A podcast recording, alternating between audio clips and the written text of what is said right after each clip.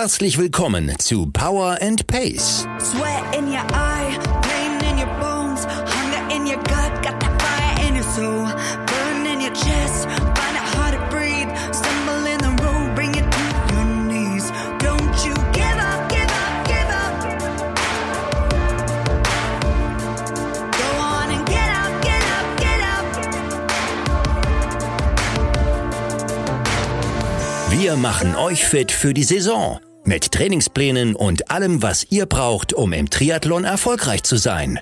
Liebe Allrounder, Champions, Finisher, Racer und Qualifier.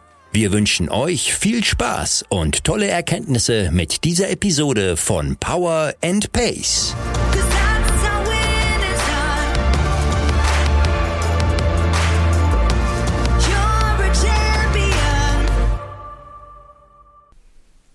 Herzlich willkommen zurück zu einer neuen Podcast-Episode von Power and Pace Triathlon Training. In dieser Folge haben wir einen neuen Presenter und zwar Omnipower. Das ist das neue Sportgetränk aus dem Haus Omnibiotic. Zusammen mit über 500 Profiathleten und führenden Wissenschaftlern entwickelt, gibt euch das Sportgetränk Carbotonic genau das, was ihr im Training und Wettkampf braucht. Wertvolle Kohlenhydrate ohne freie Fructose, 100% organische Elektrolyte und alle wichtigen Mineralstoffe. Dabei legen Omnibiotic vollen Fokus auf die Rezeption in eurem Darm. Denn nur das, was in der Muskulatur ankommt, könnt ihr auch im Wettkampf in Power und Pace umwandeln. Ihr könnt Carbotonic von Omnipower jetzt probieren. Das besondere Angebot von Omnibiotic in diesem Monat lautet, ihr bekommt 20% Rabatt auf eure erste Bestellung und erhaltet zusätzlich zwei Trinkflaschen. Einmal fürs Rad und einmal die exklusive Marathon Elite Bottle der Profiläufer. Das Ganze könnt ihr bestellen unter www.omni-power.com slash powerpace. Euer persönlicher Code lautet powerpace20, ich buchstabiere, alles groß geschrieben, E P-O-W-E-R-P-A-C-E 20 für 20% Rabatt auf eure erste Bestellung bei Omnibiotic für den Carbotonic Drink von Omnipower. Und jetzt wünsche ich euch ganz viel Spaß mit der neuen Podcast-Episode von Power und Pace.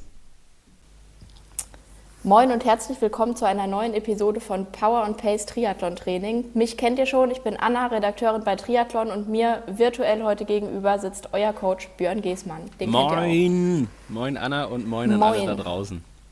Ich habe äh, mal versucht, die Begrüßung ein bisschen ausführlicher zu machen als sonst, nicht Das- einfach mit äh, Hallo. Das gibt mir Zeit, den reinzustecken. Schluck äh, Kaffee noch zu nehmen, äh, So um das sein. letzte bisschen Koffeinzufuhr hinzuzuführen, welches dann gegebenenfalls Richtung Ende dieses Podcasts wirkt. Also sollte Okay. irgendwas so ab Minute 45 passieren, dass ich auf einmal anfange, deutlich schneller zu sprechen oder irgendwie den Eindruck erwecke, dass ich hier wie so ein HB-Männchen vom Mikro sitze, dann lag es genau an dieser Koffeinsupplementierung gerade. Ja, sag's dann Bescheid, wenn es Ja, ja, ich melde mich dann. Ihr, ihr werdet es merken.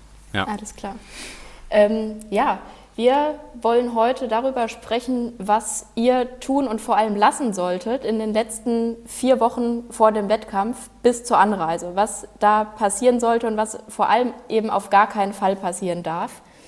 Ähm, genau, das Thema findet ihr in der aktuellen Ausgabe in der T200 und das wollen wir heute noch so ein bisschen aufschlüsseln und detaillierter besprechen. Ja, voll, also weil das immer wieder auch, wenn ich das nochmal sagen darf, äh, ich mag diese Kombination, ich finde es total charmant, dass wir das einmal für den Beitrag besprechen und da sind ja auch immer viele Dinge dabei, wo wir äh, durchaus viele Vorgespräche führen, damit so ein Artikel entsteht und wenn man dann immer noch so ein bisschen Möglichkeit hat, in so einem Podcast auch mal zwischen den Zeilen zu erklären, ähm, dann ist das noch, also dann kann man dem Ganzen noch so, ja, so ein bisschen Priorität manchmal geben oder auch nehmen. Und gerade bei dem Thema ist das natürlich ähm, ganz spannend, weil ja, da gibt es halt immer so viele Eventualitäten und so weiter und so fort. Die kriegt man ja kaum auf acht Seiten unter, sondern da kann man dann gegebenenfalls mal hier so ein Podcast-Format rausmachen. Deswegen finde ich Genau. das klasse, dass wir uns hier sehen. Ja, ich habe äh, im Vorgespräch mit dir habe ich das so gesagt oder habe die Frage gestellt, dass das Thema sozusagen das darstellen soll, wie man sich den Wettkampf noch auf der Zielgeraden versauen kann. So, darum geht es quasi heute. Und das können ja, das können Details sein. Mhm, absolut. Da, genau, da werden wir gleich drüber sprechen. Wir werden das Ganze in vier Bereiche aufteilen. Es geht um Training, Ernährung, Equipment und Erholung, Regeneration, Körperpflege haben wir das mal genannt.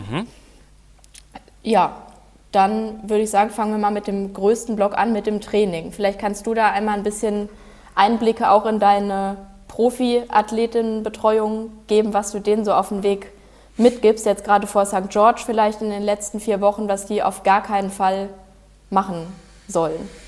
Mhm, genau, und ähm, vielleicht mal erstmal so eine einleitende Sache, was ich ganz wichtig finde, was man der Triathlon-Welt ähm, ruhig mal an die Hand geben kann. Ähm, es gibt nie, nie, nie, nie einen perfekten Plan. Also bei aller Planung, die man sich macht, wenn man sich irgendwann im Laufe des Jahres überlegt, dass man nächstes Jahr an irgendeinem Triathlonrennen teilnehmen möchte und dann plant man ähm, sicherlich eine Menge durch, weil die Komplexität der Sportart das so hergibt. Ähm, man braucht aber immer seine 10 bis 20 Prozent sinnbildlich gesprochen irgendwie Puffer, damit man zu gegebener Situation auch noch ein kleines bisschen Flexibilität hat und auch etwas, ich sag mal einfach spontan auch handeln kann und so einen angedachten Plan vielleicht auch mal verändern kann. Vor allen Dingen auch für die da draußen jetzt gerade, wo wir beim Training sind und deswegen kommt mir das so am ehesten. Ähm, auch im Training oder gerade vor allen Dingen im Training, das ist natürlich noch viel weniger gut planbar als jetzt irgendwie Material. Ne? Ich sag mal, da gibt es die Abhängigkeit der Lieferzeit des neuen Fahrrads, so nach dem Motto. Ähm, aber das ist auch schon nahezu alles. Ähm, wenn wir jetzt im Training sind, kämpfen wir ja auch ein Stück weit mit uns selber, den Umgebungsfaktoren und so weiter. Vielleicht einem grasierenden Virus, was man zwangsläufig möglicherweise irgendwann bekommen wird, wenn man es noch nicht gehabt hat und so weiter. Und von daher läuft es in der Hinsicht auch nie perfekt. Und da ist es aber trotzdem, will ich das auch jedem an die Hand geben, der ähm, jetzt halt gegebenenfalls auch in den letzten Wochen keinen, keinen perfekten Plan durchziehen konnte. Das heißt noch lange nicht, dass da aller Tage Abend ist. Und das fällt mir ehrlich gesagt immer ein, äh, wenn man sich jetzt das Training anschaut. Und wir haben gesagt, als Zeitraum ne, für die, für die äh, Sendung hier heute, ähm, haben wir ja gesagt, wir nehmen so alles, was so, ich sage mal, T minus vier Wochen bis zum Rennen ist aber jetzt nicht unbedingt die letzten zwei, drei Tage vorm Rennen, beziehungsweise das Rennen selber, weil wir das zu gegebener Zeit nochmal ähm, hier an gleicher Stelle irgendwo diskutieren werden. So, und wenn man sich, Genau, sagen wir Thema mal, der die letzten. Ausgabe. Genau, wenn wir, wenn wir uns jetzt mal die letzten, ich sag mal, vier bis minus oder bis 0,5 Wochen irgendwo anschauen, ähm, dann gibt es ja zwei Varianten. Ne? Es gibt äh, die, ich sage jetzt mal sowas wie die Lehrbuchmeinung, wenn man so möchte. Also würden wir jetzt irgendwie ein Triathlon-Trainingsbuch aufschlagen, da würde irgendwie drinstehen, dass bestenfalls irgendwann so eine Taper-Phase stattfindet. Ähm, und auch da gibt es ja ungefähre Einordnungen, je nach auch Wettkampfdisziplin, die wir dann haben, also Dauer des Wettkampfs. Ne? Wenn es eine Langdistanz ist, dann machen wir die Phase mal ein bisschen länger. Wenn es eine Kurzdistanz ist, dann eher Ja. kürzer. Ähm, so, und das ist halt dann, da werden wir sicherlich auch Zahlen zu finden, da gehen wir gleich auch noch drauf ein. Ähm, aber das ist erstmal die Theorie. So, und in der Praxis sieht das dann manchmal vielleicht auch so aus, ähm, dass man da irgendwie, ja, äh, vielleicht auch noch gar nicht so richtig die Notwendigkeit hat, jetzt irgendwie zwei Wochen vorm Rennen mit irgendeinem, mit irgendeiner Regenerationsphase anzufangen, weil man vielleicht auch mal irgendwie eine Woche krank war und auch nicht ganz trainieren konnte oder vielleicht war man beruflich unterwegs und so weiter äh, oder hat sonstigen Stress gehabt, der einen so ein bisschen vom Training abgehalten hat.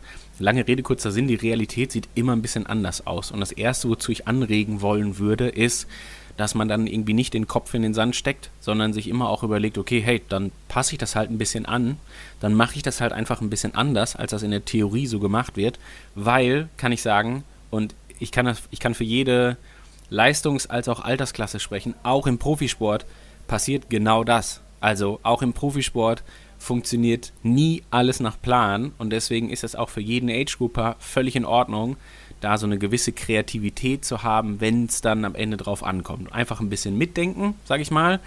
Äh, und genau dafür soll auch, wie gesagt, so ein Podcast dann hier helfen, um ähm, ja so ein bisschen die Möglichkeit zu geben, das Ganze für sich dann ein Stück weit abzuwandeln, dass man dann selber immer noch einen, einen guten Plan daraus gemacht hat.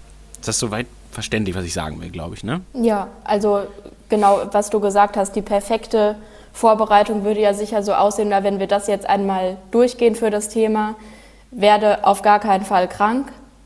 Nimm dir die Wochenenden frei, nimm dir sowieso generell immer frei. Ja, genau. Und reise Und- sieben Tage vorher an am besten.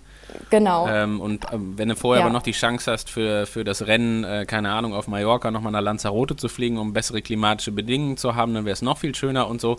Ja, so. Und jetzt merkt man das selber, ne? Also, das sind dann so, und wir sprechen da jetzt so salopp drüber, aber fairerweise muss man ja auch sagen, wenn es halt in der Theorie so überall geschrieben steht und ja, die Komplexität dieses Rennens da ist. Ich mache das Beispiel St. George. Ne?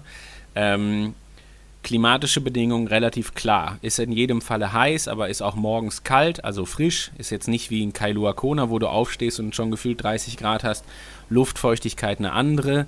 So, und äh, wir haben auch hin und wieder kam vorher die Diskussion auf, dass das Rennen ja auf 800 Meter stattfindet und so, ob man vorher in irgendeiner Form sich mit dieser vermeintlichen Höhe beschäftigen muss. So, fand ich, also fair enough für alle, die dieses Thema irgendwie aufmachen, alles gut, ne? kann man natürlich machen. Ähm, aber war ganz klar zum Beispiel ein Thema, wo ich von vornherein gesagt habe, hier, da brauchst du dich nicht mit auseinandersetzen. So, das halt, also sei zeitig vorher da, natürlich, und das ist bei einem Profi halt eine andere Herangehensweise als bei einem Age-Grouper, weil der wird dafür bezahlt, der Profi, und der Age-Grouper nicht.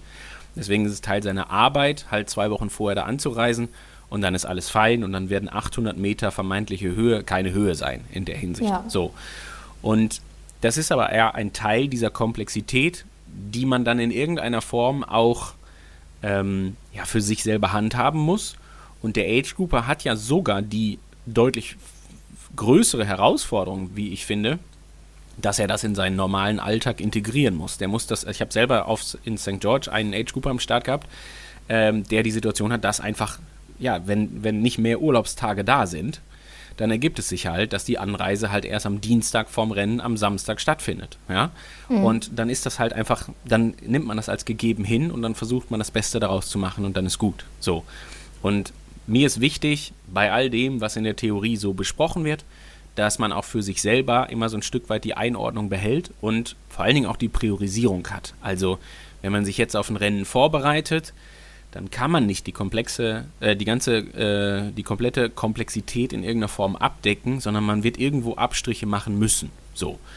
Wenn man das jetzt mal, wenn wir es auf dem weißen Papier malen dürfen, ja, und wir nehmen uns, ähm, du hast es eben schon passend gesagt, dann bitte nicht krank werden und das ist ja so der, eigentlich so der Worst Case ähm, an Mindset, wie man in die letzten vier Wochen gehen kann, ne? wenn man natürlich die ganze Zeit da steht und sich denkt, oh Gott, bitte jetzt nicht krank werden dann äh, wird diese ja. Anspannung möglicherweise dazu führen, dass man vor allen Dingen das wird, nämlich krank, weil man einfach mit der Gesamtsituation ein Stückchen überfordert ist äh, und vielleicht sich auch ein bisschen zu sehr Sorge macht und so. Und äh, ja, dann wirkt das vielleicht auch nochmal anders, wenn man in irgendein Virus oder sowas halt reinläuft. Deswegen irgendwie eine gesunde Lockerheit an den Tag legen, ja, und sich jetzt eben halt keine Angst machen in irgendeiner Form.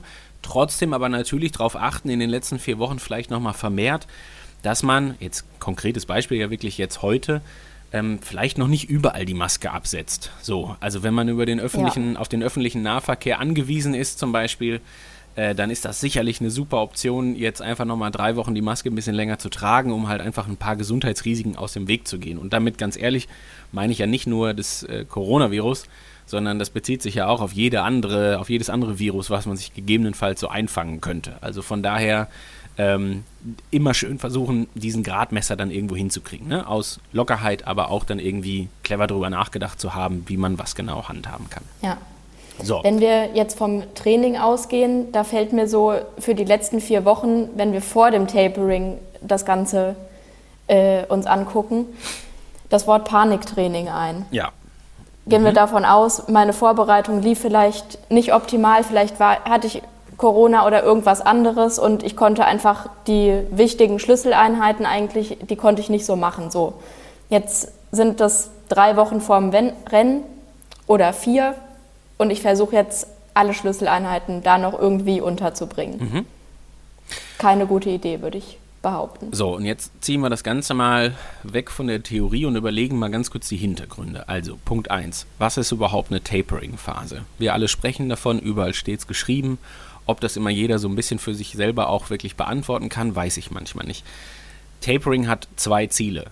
Erstens, ähm, ich möchte mich von dem vorherigen Training entsprechend erholen. Ja, ich will dafür sorgen, dass alles, was ich im Training gemacht habe, gerade jetzt in den letzten zwei, drei, vier Wochen, äh, entsprechend in der Muskulatur ankommt, also die Adaptation auch entsprechend stattfinden kann. Und wenn ich dann irgendwann super erholt bin, Adaptation stattgefunden hat und so weiter und so fort, dann möchte ich Ziel 2 dafür sorgen, dass ich eine entsprechende Aktivierung habe. Also, dass ich dann nicht halb eingeschlafen ins Rennen gehe, weil ich die letzten zwei Wochen nur noch irgendwie Regenerationstraining gemacht habe, sondern dass ich einen gesunden Tonus der Muskulatur mitbringe, dass ich auch eine gesunde Grundanspannung irgendwo habe, ähm, dass ich in den letzten Tagen auch nicht den Stoffwechsel komplett habe einfallen lassen, sondern der schön weitergearbeitet hat in irgendeiner Form. Das sind die beiden Ziele. Erholung als auch Aktivierung. So. Erholung macht immer nur dann Sinn, wenn ich vorher entsprechend auch trainiert habe. Also eine Woche Training, dafür brauche ich nicht eine Woche Erholung. Da tun es dann vielleicht auch drei, vier Tage. Das heißt, das ist schon mal die erste Abwandlung. Also wenn man es jetzt mal, nehmen wir mal die längste Taper-Phase, die würde man irgendwo sicherlich klar bei der Langdistanz so verorten ein Stück weit, weil da Erholung, also wirklich so diese vollständige Erholung nochmal ein bisschen wichtiger ist als bei einer olympischen Distanz zum Beispiel ähm, dann ist das in der Theorie, spricht man ja immer von irgendwie so teilweise fast zwei Wochen zum Beispiel, ne? welches dann ja. so aussehen könnte, dass man, äh, ich sage jetzt mal sinngemäß, äh, Sonntag, zwei Wochen vorm Rennen, das ist der letzte richtige, richtige Trainingstag. Dann folgen irgendwie eine Mischung aus Ruhetagen, noch ein paar, äh, sagen wir mal, halben Trainingstagen, wenn man so möchte und so weiter und so fort.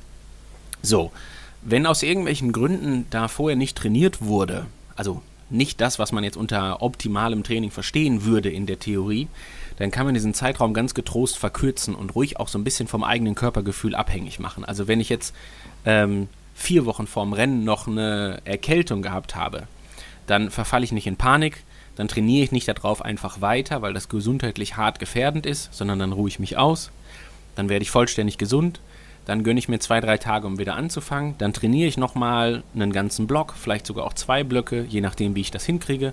Und wenn ich dann als Antwort auf diese, sagen wir mal, vielleicht sogar zwei Blöcke am Ende irgendwie vier, fünf Tage Ruhe gemacht habe, um mich dann zu aktivieren, Klammer auf, dann sind es vielleicht acht Tage Tapering, vielleicht neun, dann ist das super und dann reicht das dicke aus. Ja? Mhm. Das ist also völlig fein. Und deswegen äh, darf man da nicht das Gefühl haben, dass man irgendeiner Theorie hinterherläuft, sondern immer auch mal kurz einmal drüber nachdenken, was denn das eigentliche Ziel? Und das eigentliche Ziel, Tapering, wie gesagt, wäre in dem Fall, sich von irgendwas zu erholen, was man aber auch vorher da reingepackt hat. So, und wenn man das nicht gemacht hat, dann ist das zwar schade, aber dann nützt es nicht, den Kopf in den Sand zu stecken, sondern dann verschiebt man das ein kleines bisschen, verkürzt die Taperphase, gönnt sich ein paar Tage mehr Training und gut ist. Ja, das wäre dann dementsprechend total in Ordnung. Ähm, im, ich zeichne mal den Worst Case auf, auch dass wir da einmal mal drüber gesprochen haben, weil in dem Format hier geht das jetzt ja. Äh, 16 Tage vorm Rennen kommt die Grippe. Ja. So, die Erkältung. Und ich meine, das ist ja jetzt kein Beispiel, was wir irgendwie aus der Luft gegriffen haben, sondern das kann immer passieren. Das ist also ein Zeitraum, wo man dann, äh, weiß ich nicht, eine Woche durchhängt. Wir haben also irgendwann Tag 9 äh, vor dem Rennen, weil wir jetzt gerade eine Woche lang irgendwie flach gelegen haben und erkältet waren. So, dann gönne ich mir am Tag 8 und 7, also minus 8, minus 7 vorm Rennen jetzt sinngemäß, eine Woche vorher, irgendwas, wenn ich sicherstellen kann, dass ich wirklich wieder gesund bin, also ich habe keinen großen farblichen Auswurf mehr, ich habe kein Fieber natürlich und so weiter und so fort, dann mache ich, wenn ich mich fit fühle, irgendwas, was mich so langsam aber sicher wieder ranbringt. Dann gehe ich mal eine lockere Runde radeln, dann gehe ich vielleicht mal eine lockere Runde schwimmen und so weiter und so fort. Und im Zweifelsfall ganz klar, kann ich das auch so machen, dass ich mehr oder weniger bis zum Rennen hin, in Anführungsstrichen, trainiere. Ja, also es wäre dann total in Ordnung, irgendwann zu sagen, okay, sieben, also Tag 8 bzw. 7 vorm Rennen, ich komme locker wieder rein. Tag 6 vorm Rennen, ich komme noch mal ein bisschen mehr wieder rein. Tag 5, 4 und 3 vorm Rennen, ich gehe noch mal ein bisschen trainieren. Also jetzt sicherlich nicht, dass ich noch mal energetisch mich vollständig an die Grenzen bringe. Also ich muss dann nicht noch mal vier Stunden Rad fahren und da drauf noch mal zwei Stunden laufen. Aber wenn ich das Gefühl habe, dass ich fünf Tage vorm Rennen nochmal dreieinhalb, vier Stunden Radfahren gehen kann, weil ich da vorher halt entsprechend eben krank gewesen war und ich brauche das jetzt einfach gerade mal, vor allen Dingen auch vielleicht fürs Mentale, dann ist das total in Ordnung und dann kann man das gut machen. Ne? Und dann holt man sich darüber irgendeine Form von Aktivierung, weil man ja eben vielleicht vorher auch nicht so in der Theorie trainiert hat, wie man sich das gewünscht hätte. Und dann ist das auch total in Ordnung. Also weg von dieser Idee, dass das alles immer nach einem perfekten Plan funktionieren muss, Gerade im Training tut es das nie. Also man wird immer über so einen langen Zeitraum mit solchen Belastungen die Situation haben, dass man vom Plan abweichen muss. Fühlt euch frei, da so ein bisschen in euch reinzuhören und zu überlegen, was ist da jetzt gerade eigentlich wichtig so? Also sollte ich jetzt noch mal ein bisschen trainieren und so weiter und so fort und stattdessen die Ruhephase ein bisschen sausen lassen, direkt in die Aktivierung vielleicht sogar übergehen und so weiter. Alles möglich, alles gut und richtig. Finde ich total gut, dass du das sagst, weil ich habe auch immer noch so im Hinterkopf, wenn man jetzt überlegt, wenn vier Wochen vorher oder so, da passiert noch was, was mich ein oder vielleicht zwei Wochen so ein bisschen rausreißt, würde ich denken, ja gut, dann ist es ja vorbei, weil danach fängt das Tapering an. Ja. Aber das ist dann nicht in Stein gemeißelt. Und völlig richtig. Und jetzt musst du dir die Argumentation überlegen. Ich meine, ich verstehe den Gedankengang, aber ich, ich ziehe das mal anders auf. Du hast aber vorher acht Monate lang, also nicht acht Tage oder acht Wochen, sondern acht Monate lang was dafür getan, dass du überhaupt, dass wir dieses Gespräch jetzt führen können über das, was du tun sollst in den letzten vier Wochen vor dem Rennen. Das bedeutet ja, du bist ja schon in einer super Verfassung gewesen. Es hat ja eigentlich schon vieles funktioniert. Selbst wenn du nicht bei 100% bist, dann bist du bei irgendwas zwischen, was auch immer, 80 bis 100%, wenn man so möchte, um mal irgendwie das ein bisschen einzugrenzen in irgendeiner Form.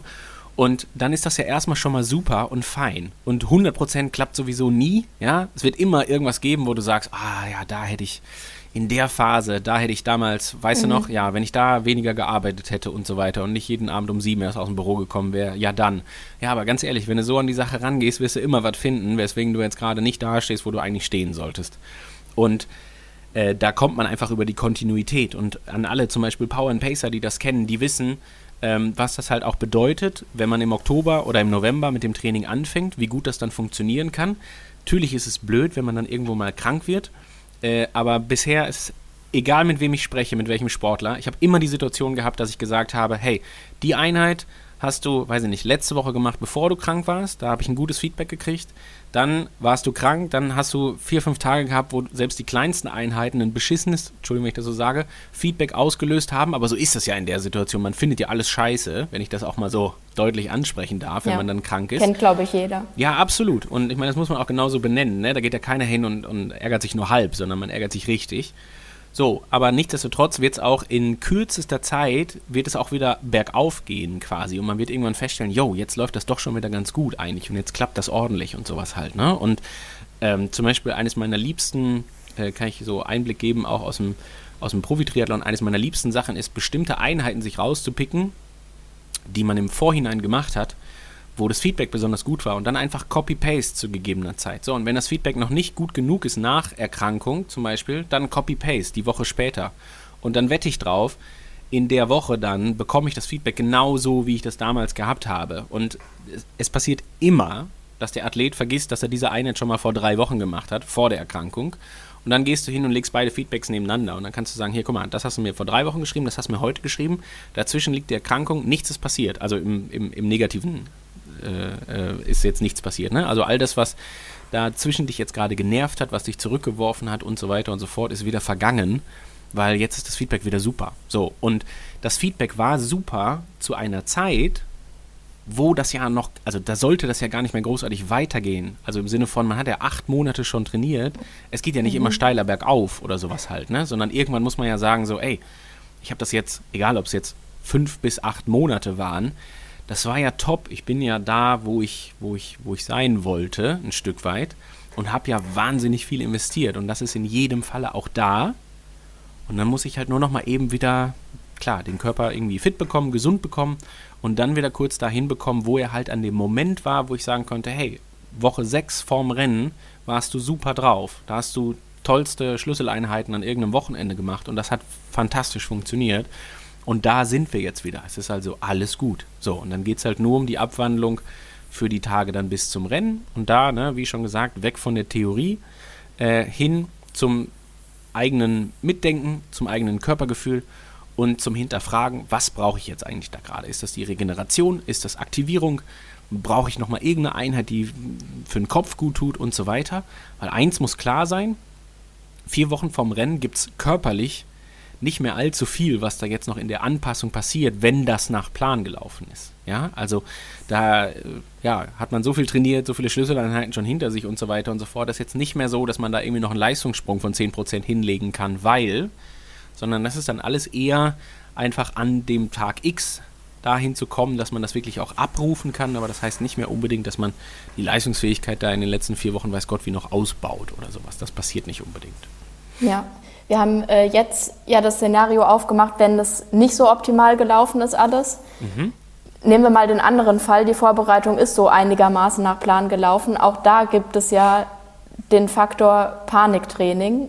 Und was du gerade gesagt hast, ich formuliere das mal provokant, wenn ich jetzt für den Kopf denke, oh, ich brauche aber vor der Langdistanz, muss ich nochmal 30 Kilometer laufen, weil das braucht mein Kopf. Mhm. Also es gibt ja sicherlich auch Paniktrainingseinheiten, die dann fehl am Platz wären. Ähm, und ich glaube, da liegt die Differenzierung in der Frage, passiert das Ganze aus Panik heraus, was ja schon von Haus aus negativ ist? Oder passiert das Ganze aus, also für das Mentale am Ende, was grundsätzlich positiv ist, wenn wir das mal gegenüberstellen wollen? Mhm.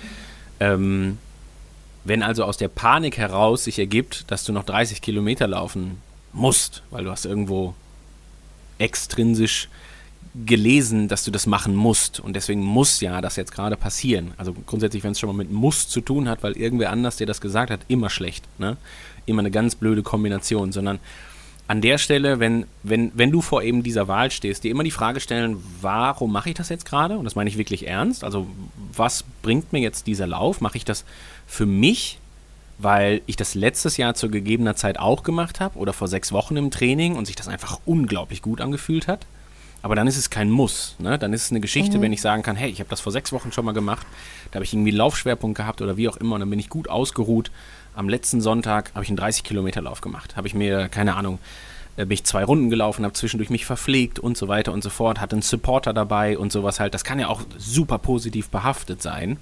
Und dann ist das klasse. Also wenn dir das ein gutes Gefühl ge gegeben hat und du dich ab Kilometer 17 in irgendeinen Flow gelaufen hast und es einfach wahnsinnig Bock gemacht hat, ja, dann mach das bitte nochmal, wenn du das Gefühl hast, du willst dir das Gefühl nochmal zurückholen. Dann ist das, dann ist das Ast rein. Und dann ist das ein toller Grund, wegen mir auch 30 Kilometer zu laufen. Da würde ich als Coach auch nie hingehen und sagen, nee, äh, mach mal bitte nur 26, weil dann wird es für beide niemals befriedigend. Ja. Ne? Also da denkt sich dann keiner so, ja, nee, super cool. Also die letzten vier, die waren jetzt bestimmt total wichtig, dass ich sie nicht gemacht habe. So, deswegen freue ich mich, dass der Flow diesmal nur halb so lang war. Nee, passiert einfach nicht. So, gleichzeitig wenn du das Gefühl hast, dass dir das irgendwer aufträgt und du das machen musst und nicht so richtig weißt, was dir das eigentlich bringen soll oder das mit irgendwas Positivem behaftest und dann auch noch das Problem hast, dass du es vielleicht verkehrt machst, indem du dich halt eher schlecht verpflegst und den ganzen Scheiß auch alleine machen musst und an dem Tag kein Supporter da ist und so weiter und so fort, weiß ich nicht. Also würde ich jetzt nicht so richtig den Sinn drin sehen, ehrlich gesagt. Ne? Also das sind dann so Geschichten, wo ich immer wieder glaube, dass man äh, auch da sich kurz einmal reflektiert hinterfragen muss, warum, nicht muss, sollte, kein Muss, ähm, warum mache ich das jetzt gerade? Also ist das irgendwas, wo ich das mit was sehr, Positivem verbinde? Ich meine, beim Radfahren haben wir das ganz oft, du, du warst auf Mallorca im Trainingslager. Du wirst die Königsetappe mit irgendwas verbinden, mit irgendeiner Emotion, die du gehabt hast. Und nicht nur eine, sondern auch vielleicht mehrere, vielleicht sogar sowohl als auch. Vielleicht waren da positive mit dabei. Da werden aber auch Momente mit dabei gewesen sein, wo nicht alles so richtig unendlich äh, geil gelaufen ist jetzt gerade. Ich habe so. mit einem Tiefpunkt angefangen. So. Und der hat so, na, lass es zwei Stunden gewesen sein, gedauert. Wunderbar. Und dann hast du dich aus diesen zwei Stunden rausgearbeitet. Ganz klasse, ne? Weil du bist ja gefahren. Ne? Du konntest auch nicht abbrechen zwischendurch, weil du hast irgendwo äh, hast im, auf Mallorca irgendwo im Gebirge gesessen. Da konntest du jetzt nicht auf den Bus ja. warten oder sowas halt. Das ging nicht. Nee, und dann hätte ich abbrechen können, aber dann war es zum Glück schon wieder geil und dann, so. ja. Und theoretisch morgen hinzugehen und dir zu überlegen, so vier Wochen vom Ironman, ich bin jetzt zwar nicht auf Mallorca, aber ich mache das Ganze jetzt irgendwo zu Hause und überlege mich, ich gehe mal sechs Stunden Rad fahren, weil ich weiß, ja, die ersten zwei Stunden sind nicht schön, aber dann geht es ja um vielleicht auch um diesen positiven Schaffensdrang, das nochmal bewältigen zu wollen und so weiter und für sich nochmal bestätigt haben zu wollen und so wirst du garantiert angekommen sein, ey, ich habe das geschafft, so. Auch wenn es irgendwie eine schlechte Phase gegeben hat, auch wenn ich zwischendurch einen Hänger hatte, auch wenn ich irgendwo mal vergessen habe, mich zu verpflegen und deswegen wurde der Hänger immer größer und so weiter und so fort. Aber du hast es geschafft. Das ist super.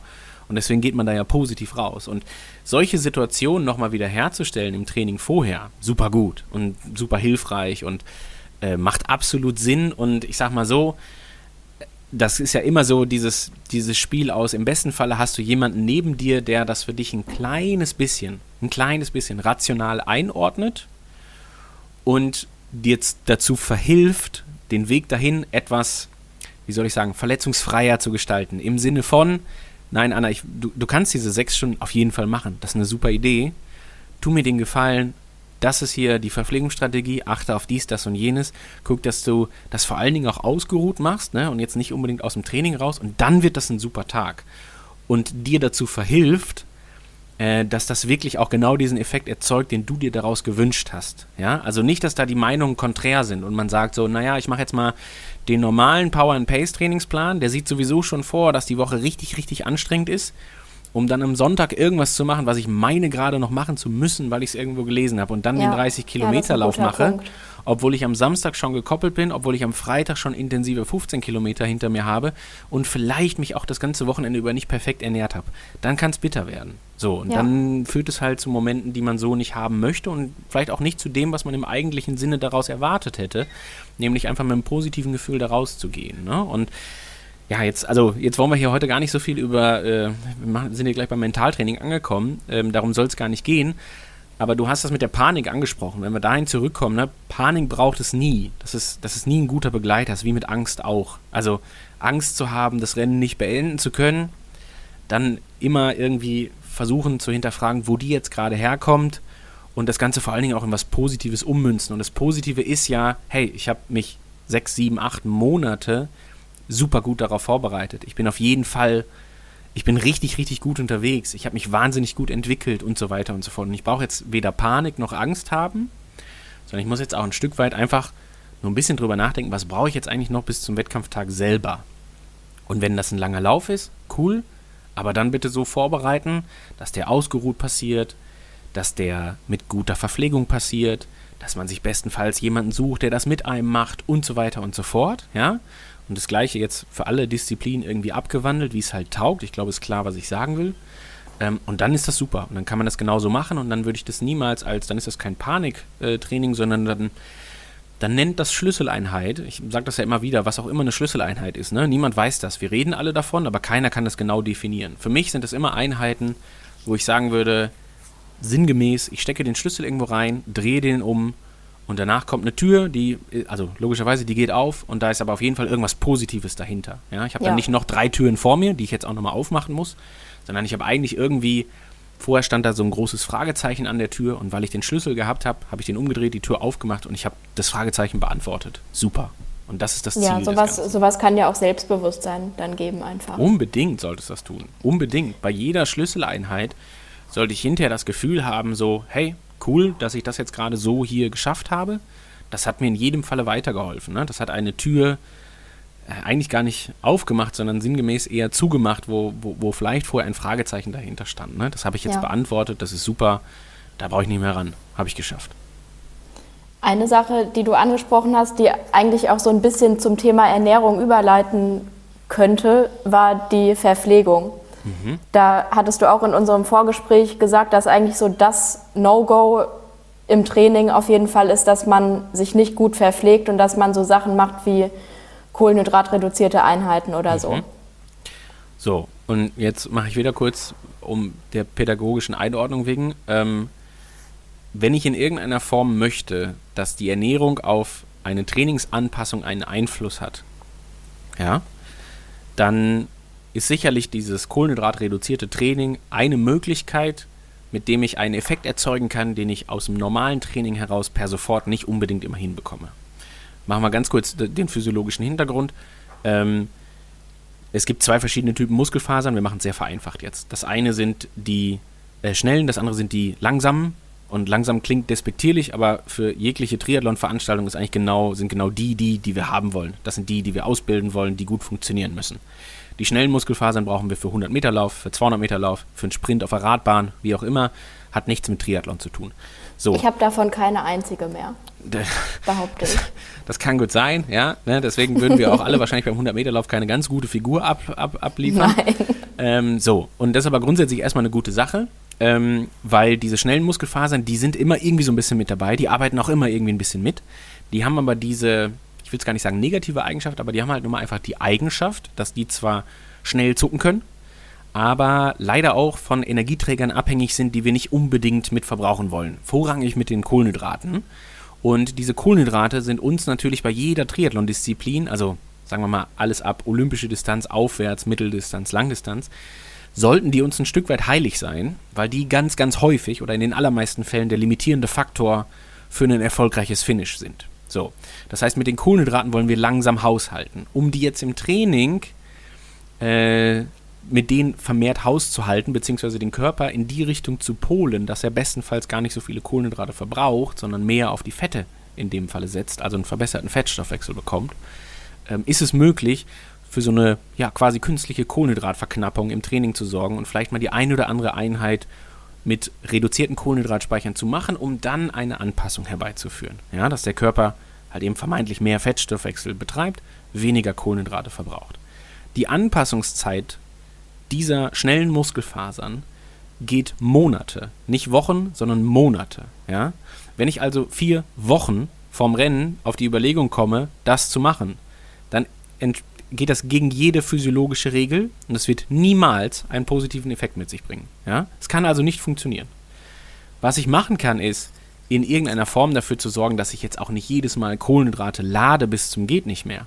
Aber vier Wochen vorm Rennen nochmal auf die Idee zu kommen, dass ich irgendwas mache, was physiologisch null Sinn hat und es gibt nur diesen einen Hintergrund hinter dem kohlenhydratreduzierten Training, dieser physiologischen Anpassung, dann das ist null schlüssig. Also das ergibt gar keinen Sinn und das würde ich immer vermeiden. Ja? Und deswegen kann man da schon mal ganz getrost hingehen und das ganz klar beantworten. Da gibt es auch keine Individualität oder wie auch immer oder keine besondere Situation, in der man das machen sollen würde, könnte. Einfach vergessen, nicht machen. Ja? Haken dran. Bau keinen Scheiß, mach kein kohlenhydratreduziertes Training vier Wochen vorm Rennen. auch nicht, klar. wenn ich es die ganze Zeit vorher schon gemacht habe? Auch dann nicht. Gibt es null okay. Notwendigkeit. Ja? Also du kannst es dann weitermachen, wenn du äh, das Gefühl hast, du hast hier, weiß ich nicht, eine dreiviertelstündige Laufeinheit und vorm Laufen kannst du nicht so gut essen. Deswegen frühstückst du vorher irgendwie was, was du die letzten Monate auch immer gefrühstückt hast, wo du festgestellt hast, hey, das verträgt sich gut. Nimmst dir ein bisschen Quark, packst ein paar Beeren rein, packst wegen mir ein ganz kleines bisschen Müsli rein, aber nicht viel. Dann machst du das aber vorrangig zur Magenverträglichkeit und nicht im Sinne des kohlenhydratreduzierten Trainings, um da eben ja. diese physiologische Anpassung herbeizuführen. Und dann mach das bitte gerne weiter. Ja, dann ist das super. Also gerade bei so, du kannst auch nüchtern vermeintlich, ne, wie man immer so schön sagt, laufen gehen. Wenn du das gerade tust bei deinem halbstündigen Lauf morgens, weil du einfach mit vollem Magen nicht so gut laufen gehen kannst, ist das super. Ja, und weil ich vielleicht einfach um 6.30 Uhr loslaufe. Richtig, aber ein, ein 30-minütiger nüchtern Lauf vermeintlich führt auch nicht zu den physiologischen Anpassungen, die man sich da gewünscht hätte. Ja, also da müsste man dann schon mindestens mal beim Vorabend noch bedenken, wie viel Kohlenhydrate ja. man dazu führt und so weiter und so fort. Aber ich glaube, die Kernbotschaft ist klar. Ne? Also wenn du vorher äh, das machst, also auf die Kohlenhydrate größtenteils verzichtest bei, einem, bei, einer kurzen, äh, bei einer kurzen Einheit, dann mach das gerne weiter für Magenverträglichkeit und so weiter und so fort. Aber wenn du eine dreistündige Radausfahrt vor dir hast, auf gar keinen Fall. Dann immer passend frühstücken vorher und immer dafür sorgen, bestenfalls da irgendwie ein paar langkettige Kohlenhydrate zu bekommen. Eine saubere Mischkost, ne? Du musst jetzt auch nicht Kohlenhydrate laden bis zum geht nicht mehr, ähm, achte darauf, dass der glykämische Index nicht allzu groß ist, also dass es nicht zu viel irgendwie Weißbrot, Brötchen, Nutella, irgendwas ist, sondern lieber vielleicht dann, keine Ahnung, einen Porridge mit irgendwas oder einen Vollkornbrot mit äh, gerne auch Käse und so weiter, Frischkäse, was auch immer da drauf und so weiter und so fort. So, und das ist halt ganz entscheidend wichtig, aber nochmal irgendwie ernsthaft, vermeintlich nüchtern oder Kohlenhydrat reduziert zu trainieren, um des Anpassungswillen keine Notwendigkeit. Ja. Im Gegenteil vielleicht sogar, vielleicht darf ich das nochmal anders kurz aufbauen.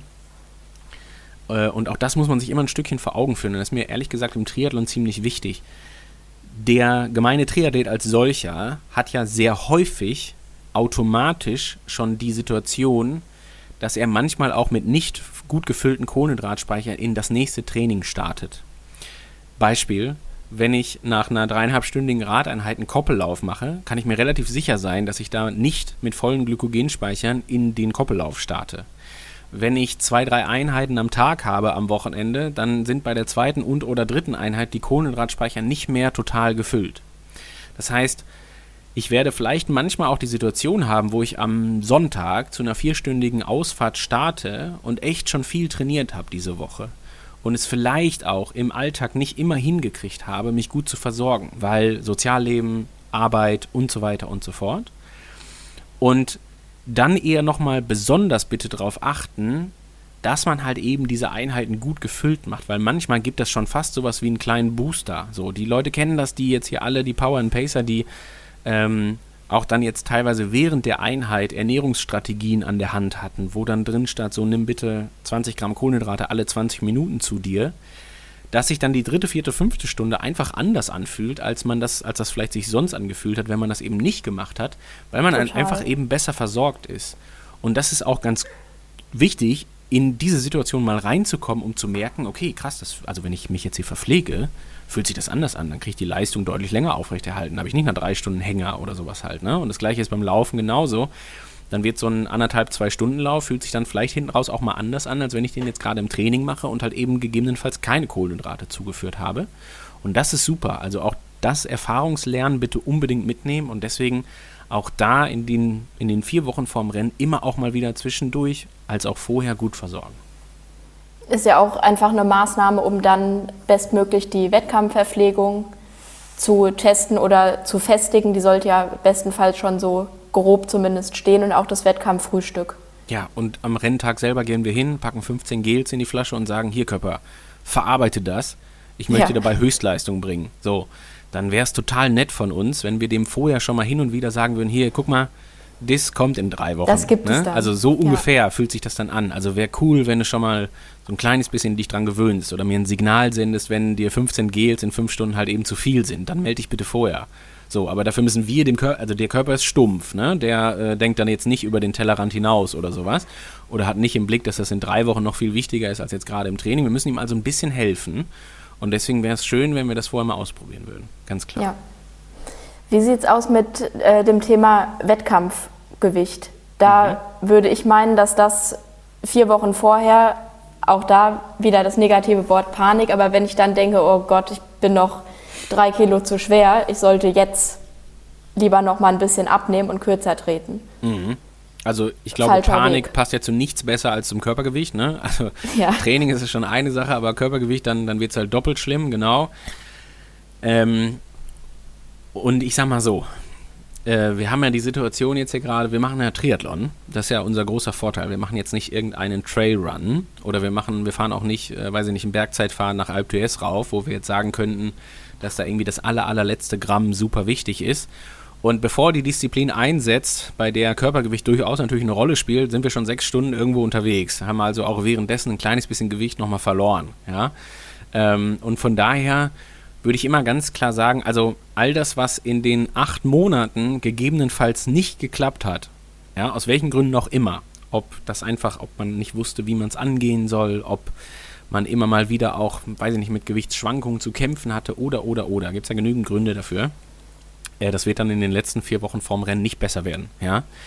Ähm, was ich persönlich machen würde, ist halt schon so eine Geschichte, wo man sagen kann, naja, wie immer gilt das Prinzip, dass ich versuchen sollte, natürlich irgendwie unangenehmen Kram wegzulassen, wie übermäßig viele Süßigkeiten, schlechtes Essen, welches auch echt auf allen Ebenen nicht gut sein wird, also welches die Adaptation verlangsamt, welches die Regeneration verschlechtert und so weiter und so fort. Also wenn ich das Gefühl habe, ich muss irgendwie viel äh, Pizza essen oder weiß Gott wie viel, wie häufig Bratwurst grillen und so weiter und so fort, dann ist das echt nichts Gutes. Ne? Also da ist ja nichts im wahrsten Sinne des Wortes Nährwertes dran, was einem jetzt gerade irgendwo weiter verhilft, außer bei der stumpfen Energiezufuhr. Ähm, aber ja, da würde ich halt in jedem Falle darauf achten, dass man sich halt irgendwie bestmöglich ausgewogen und vollwertig ernährt ähm, und halt eben auf also auf übermäßig viele Süßigkeiten, als auch zum Beispiel auf Alkohol größtenteils verzichtet. Hey, aber wenn es mal irgendwann die Situation gibt, dass man mal sonntags abends nach einer geilen Trainingswoche sagt, ey, jetzt gönne ich mir mal irgendwie noch zwei Kugeln Eis mit, äh, mit äh, warmen Kirschen, weiß ich nicht, dann ist das fein. Dann ist das ja. Klingt gut. Ja, dann ist das ja irgendwie was, wo man sagen kann, hey, das mache ich jetzt gerade auch mal für den Kopf, das habe ich mir jetzt auch verdient, dafür belohne ich mich jetzt auch. Ähm, aber vielleicht kann man das auch genauso verpacken, dass man natürlich jetzt nicht jeden Tag die, die Packung Prinzenrolle nimmt, weil so viel Belohnung hat es dann jetzt auch nicht unbedingt verdient, ne, nach einem normalen Tag. Aber vielleicht kann man sich das so schön konditionieren, dass man sagt, hey, cool, das war jetzt super. Deswegen gönne ich mir jetzt einfach mal hier an diesem Tag heute am Ende der vierstündigen Radausfahrt am Sonntag ein Stückchen Kuchen und einen leckeren Kaffee irgendwo in einem Café, wo ich noch zum Schluss anhalte, bevor ich dann ja die Trainingswoche quasi abhake, wenn man so will. Und das ist total in Ordnung und das ist total fein. Und das kann man bitte auch genauso machen. Und ich sage mal, beim Thema Alkohol, das ist ja auch, ähm, also äh, es ist ja nicht strittig in der Hinsicht, es ist nicht gut, das kann man definitiv klar Ja, glaub, faktisch festhalten. Nicht drüber Und diskutieren. auch wenn wir hoffen, wenn wieder eine Studie rauskommt, die die Bild dann veröffentlicht, in der dann steht, dass ein Glas Rotwein vielleicht doch gut für die Herzgesundheit ist, boah, ich weiß nicht. Also sehe ich jetzt irgendwie gar nicht.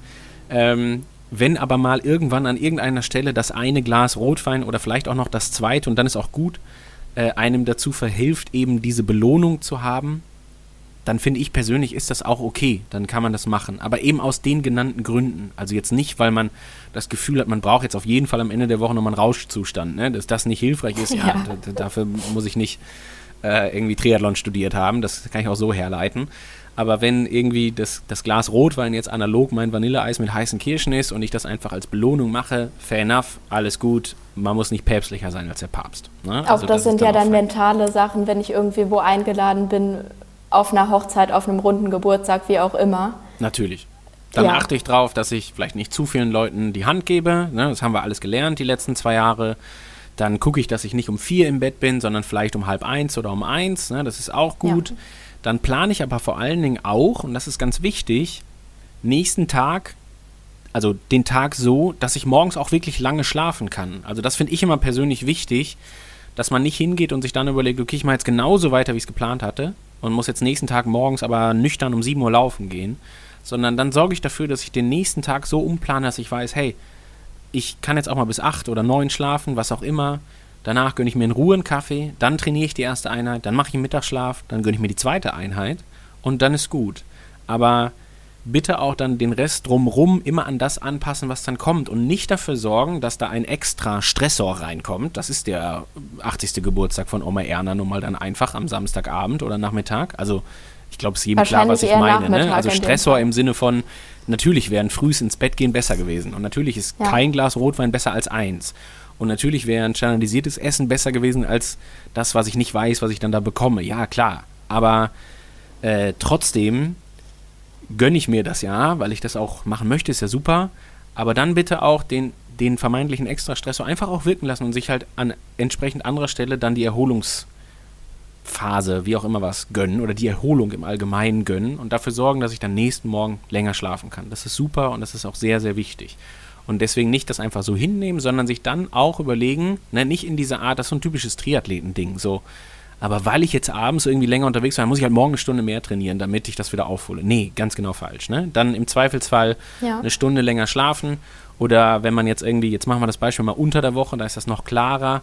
Wenn ich abends irgendwo ein Geschäftsessen habe und ich muss dahin, dann ist es gegebenenfalls auch okay, nächsten Morgen die Einheit um 6 Uhr ausfallen zu lassen, weil die, diese Stunde Schlaf gegebenenfalls jetzt einfach mal wichtiger ist für die Trainingsqualität der nächsten Tage, als dass ich da irgendeinen so einen Dreiviertelstundenlauf habe, den ich da irgendwie durchwürge und halt auch nur vier Stunden gepennt habe oder sowas halt.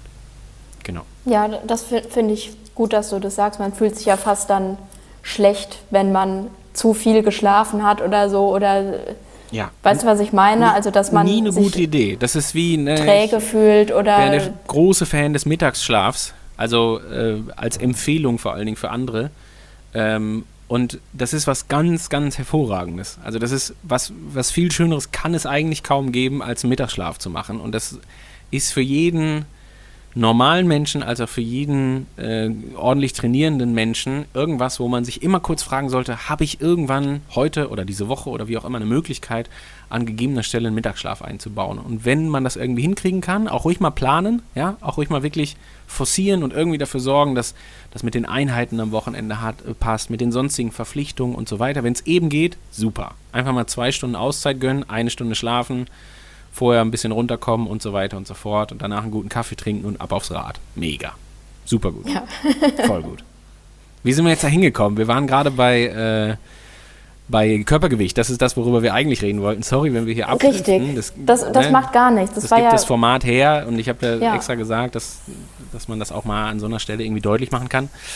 Aber nochmal ganz kurz zum Körpergewicht. Also, wir müssen uns immer überlegen, ähm, wie schon gesagt, ne, wenn das jetzt in den letzten acht Monaten nicht passiert ist, dann sind die letzten vier Wochen meist überhaupt keine gute Idee, jetzt noch irgendwie an der Gewichtsschraube zu, zu drehen. Es gibt so ein Basics, wie wir gerade gesagt haben, ne, tendenziell wenig Süßigkeiten, äh, bestenfalls kein Alkohol und so weiter, haben wir alles erklärt. Darüber sind wir da drauf gekommen. Genau, so. Auf den 80. Geburtstag Und, und, von so. Oma Erna, richtig. So, und Ja. jetzt müssen wir uns ja Folgendes überlegen. Ähm, wenn wir jetzt vier Wochen Zeit haben, wir machen das nochmal ganz rational, dass das jedem auch klar wird. So, und wir gehen jetzt davon aus, unser einer wiegt 85 Kilo, hat einen Körperfettanteil von, weiß ich nicht, äh, 15 Prozent, sagen wir jetzt einfach an der Stelle.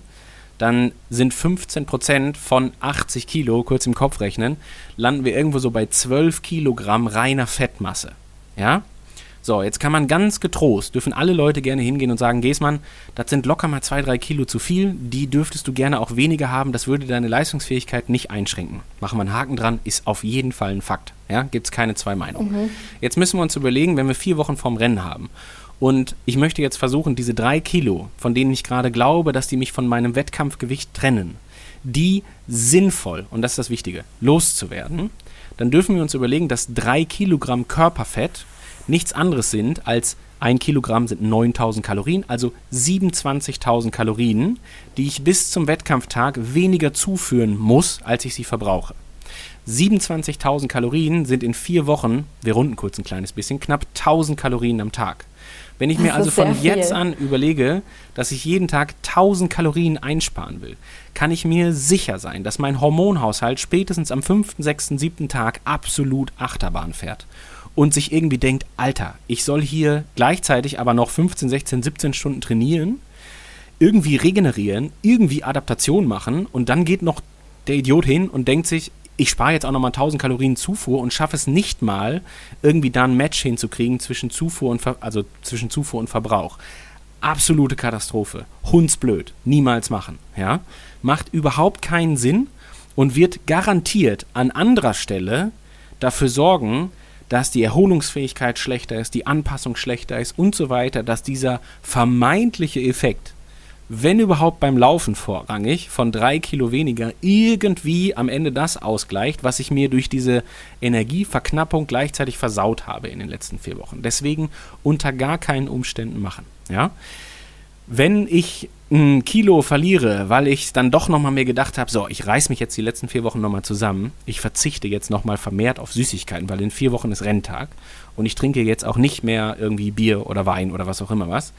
Und da geht ein Kilo runter, super, dann kann man sich aber auch sicher sein, dass diese Mehrenergie, die ich vorher über Süßigkeiten und Alkohol zugeführt habe, echt nicht hilfreich war. Ja? Also ich meine, da ist ja nichts Wertiges mit dabei, was man jetzt irgendwie sinnvoll gebrauchen könnte oder sowas. Man hat ja jetzt nicht den Proteinshake gestrichen oder, äh, weiß ich nicht, die, die super gute Gemüsepfanne mit, mit Vitamin C bis zum geht nicht mehr. Das war, war ja nicht so. Ähm, von daher das in jedem Falle differenzieren. Ne? Das eine ist irgendwas, was ich vorher nicht gebraucht habe, aber so eine Energieverknappung herzustellen, immer eine blöde Idee. Also das kommt einfach über die Kontinuität. Da wird niemand drum rumkommen, das auch mit einer gewissen Anlaufzeit machen zu müssen, wenn das in irgendeiner Form nachhaltig sein soll. Und wenn ich das, wenn ich vier Wochen vorm Rennen das Gefühl habe, ich bin drei Kilo vom Wettkampfgewicht entfernt, dann denke ich mir von da an, okay, wo kann ich noch Quatsch einsparen, der mir echt nichts bringt, ne? wie angesprochen. Und ob ich dann am Wettkampftag selber zwei Kilo mehr wiege als eigentlich gedacht oder nicht, ja, dann ist es so. Dann ist das völlig okay. Ey, Ja. ihr fahrt alle Zeitfahrräder, die 10 Kilo wiegen, ne? Locker. Da kommt Gewicht dran an Verpflegung und Hasse nicht gesehen und so weiter. Sodass das alles noch umso viel mehr ist. Da kann man problemlos am Ende noch ein bisschen Gewicht sparen. Und jetzt haben wir noch nicht davon gesprochen, dass halt Gewicht auf einer vermeintlich flachen Strecke über 180 Kilometer echt nicht das große Problem ist. Also das, das ist nicht Ansatzpunkt Nummer eins. Ne? Das ist völlig fein, wenn das so ist. Und das ist auch absolut in Ordnung so. Und da darf man in keinster Weise, sollte man in keinster Weise in irgendeine Panik verfallen, weil die rational betrachtet vollkommen unnötig ist. Wichtige Aussage, auf jeden Fall. So. Mir ist äh, zum Thema Ernährung ist mir noch eingefallen, so das Stichwort Risiken minimieren. Ich hatte da vor allem die Szenarien Sushi-Restaurant, roher Fisch, nicht durchgebratenes Ei, solche Sachen im Hinterkopf, dass das durchaus Sachen sind, wo ich mich dann vielleicht einschränken sollte. So, und ich würde das Ganze jetzt noch erweitern, äh, neben, neben Sushi, rohes Fleisch und so weiter. Ähm, bestenfalls auch nicht auf die Idee kommen, vier Wochen vorher nochmal in irgendeiner Form eine Ernährungsumstellung einzuplanen, die äh, ja so die tägliche Energiezufuhr irgendwie nochmal über den Haufen schmeißt. Also, ich sag mal so, irgendwie sich dann anzufangen, vegetarisch zu ernähren, wäre wahrscheinlich noch relativ einfach. Ja, jetzt kurz so der Reminder, dass man dann die, die vorher zugeführten tierischen Proteine irgendwo anders herbekommen müsste, aber das ginge gegebenenfalls noch. Käme ich auf die Idee, mich dann doch jetzt noch vegan zu ernähren und so weiter oder weiß ich nicht, ketogen oder was man nicht alles machen kann, ähm, dann werden wir immer zum einen die Situation haben, dass wir definitiv einen Impact auf den Körper auslösen. Also wir werden dem irgendwas mehr und oder weniger zuführen, was wir vorher nicht hatten. Und, und da sehe ich so die größte Sorge drin, ähm, das liegt einfach darin, dass ich mich mit solchen Themen dann in jedem Falle auseinandersetzen muss und die kosten halt also jetzt sinnbildlich gesprochen, in irgendeiner Form Energie. Also ich muss nochmal bewusster einkaufen gehen, ich muss mich vorher erkundigen, ich muss irgendwie vielleicht ein bisschen bewusster kochen, ich muss das mit der Familie übereins bringen und so weiter und so fort. Ob ich das in den vier Wochen vorm Rennen machen will, weiß ich nicht. Ich glaube, da hat man dann immer noch genug Zeit, das irgendwie nach dem Rennen zu machen, äh, nachdem man sich dann entsprechend erholt hat und so weiter. Und dann kann man das über Wochen hinweg mit viel Eifer und so tun. Ähm, bis dahin würde ich darauf verzichten. Und natürlich auch das, was du gesagt hast. Ähm, ich sag mal so, die äh, das wird natürlich noch wichtiger, wenn wir irgendwann über die wenigen Tage vorm Rennen sprechen, so die letzten zwei, drei. Ne, dann kriegt das nochmal eine ganz andere Bedeutung. Ja. Aber bestenfalls äh, sinngemäß so, jetzt will ich nicht sagen, ernähren wie eine Schwangere, ne, so gar keine rohen Produkte mehr und sowas. Man kann bestimmt nochmal irgendwie vier Wochen vorher auch ein Steak essen im Zweifelsfall oder auch Eier und so. Ähm, aber schon völlig richtig. Also ich sag mal so, beim beim Fischsalat äh, oder bei Sushi und so weiter würde ich dann vielleicht ein kleines bisschen aufpassen. Also da würde ich dann schon sagen, naja, wenn es nicht gerade sein muss, dann, dann lass es. Auf der anderen Seite, wie gesagt, wenn es vier Wochen vorher passiert, im schlimmsten Fall und man fängt sich irgendeinen Magen-Darm-Infekt ein, ja, dann gilt wieder das, was ich ganz am Anfang gesagt habe. Dann läuft es halt mal gerade nicht nach Plan. Das ist dann völlig okay, das kann man dann aber abändern. Aber, also nochmal wieder den Plan abändern. Ähm, aber um das vielleicht mal so zu sagen, wir regen mal eine Sensibilität dafür an, dass solche Dinge natürlich irgendwie gerne auch mal den, den Magen-Darm-Trakt durcheinander bringen können. Und je näher ich zum Rennen komme, desto eher will ich das natürlich vermeiden. Also vier Wochen vorher vielleicht keine ganz große Sache, kostet dann ein paar Trainingstage. Äh, wenn das halt, wenn ich am Mittwoch zum Rennen anreise und ich überlege mir dann am Donnerstagabend, dass ich jetzt mal hier in Hamburg, Frankfurt, Rot, wo auch immer mir ein schönes äh, Sushi-Restaurant suche, was ich noch nicht kenne und sowas halt, ähm, ja, würde ich nicht machen. Ne? Also dann vielleicht dann doch eher auf, weiß ich nicht, Pizza, Nudeln, äh, indisch Reis, hast du nicht gesehen, setzen, wo ich genau weiß. Das, okay, was man, was man da, kennt und wo man genau, sich ja, sicher sein kann. Ganz genau. Das Absolut. kann man, glaube ich, auch so zusammenfassend sagen auf die Faktoren Ernährung und Training ja auch, dass man oder dass ihr nichts mehr machen solltet, was ihr nicht kennt und was ihr vorher auch schon die ganze Zeit so gemacht habt. Ja, absolut richtig. Genau. Ja. Mhm. Kommen wir zum Thema Equipment. Auch da kann man das eigentlich so zusammenfassend sagen, dass ich mir jetzt nicht noch einen neuen Sattel kaufen sollte, nochmal meine Schuhplatten verstellen sollte. Den Einteiler sollte ich bestenfalls auch schon besitzen und vielleicht auch schon das eine oder andere Mal gefahren haben damit auf dem Rad. Würdest du da noch Sachen hinzufügen, was, was ich da beachten sollte? Auch so Stichwort Wettkampf-Setup? Also, das kann man ja immer so ein Stückchen in, na, wie soll ich sagen, vielleicht mal in Prioritäten in irgendeiner Form einteilen.